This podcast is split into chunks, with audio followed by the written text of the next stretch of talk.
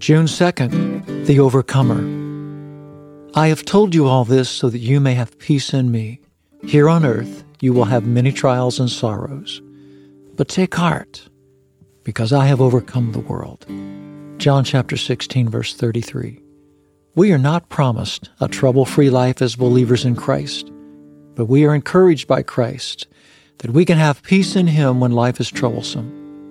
In John chapter 16, verse 33, Jesus confirms the coming of hardships for all his followers, but not to fear, for he has overcome the hardships for himself and in the end, all those entrusted to Christ.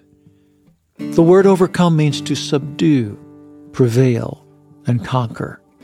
And although here on earth we may have many trials, as Christ acknowledges, there is nothing that our God cannot conquer.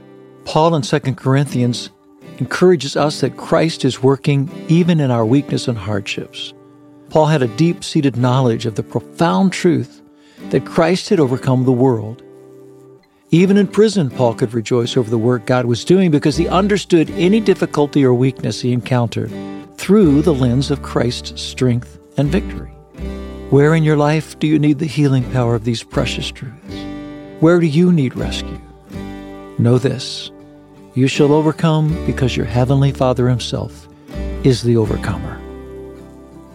Jesus, when I'm confronted with challenges I don't understand and did not seek, may your Holy Spirit encourage me to take heart and find peace in you. For in my weakness, you are strong.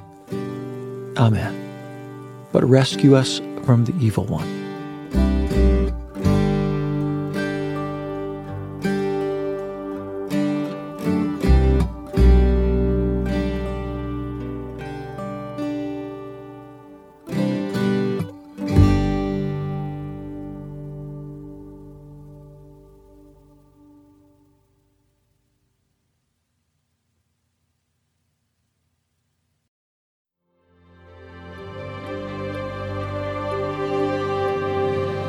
Thanks for joining me in today's devotional and a special time with the Lord.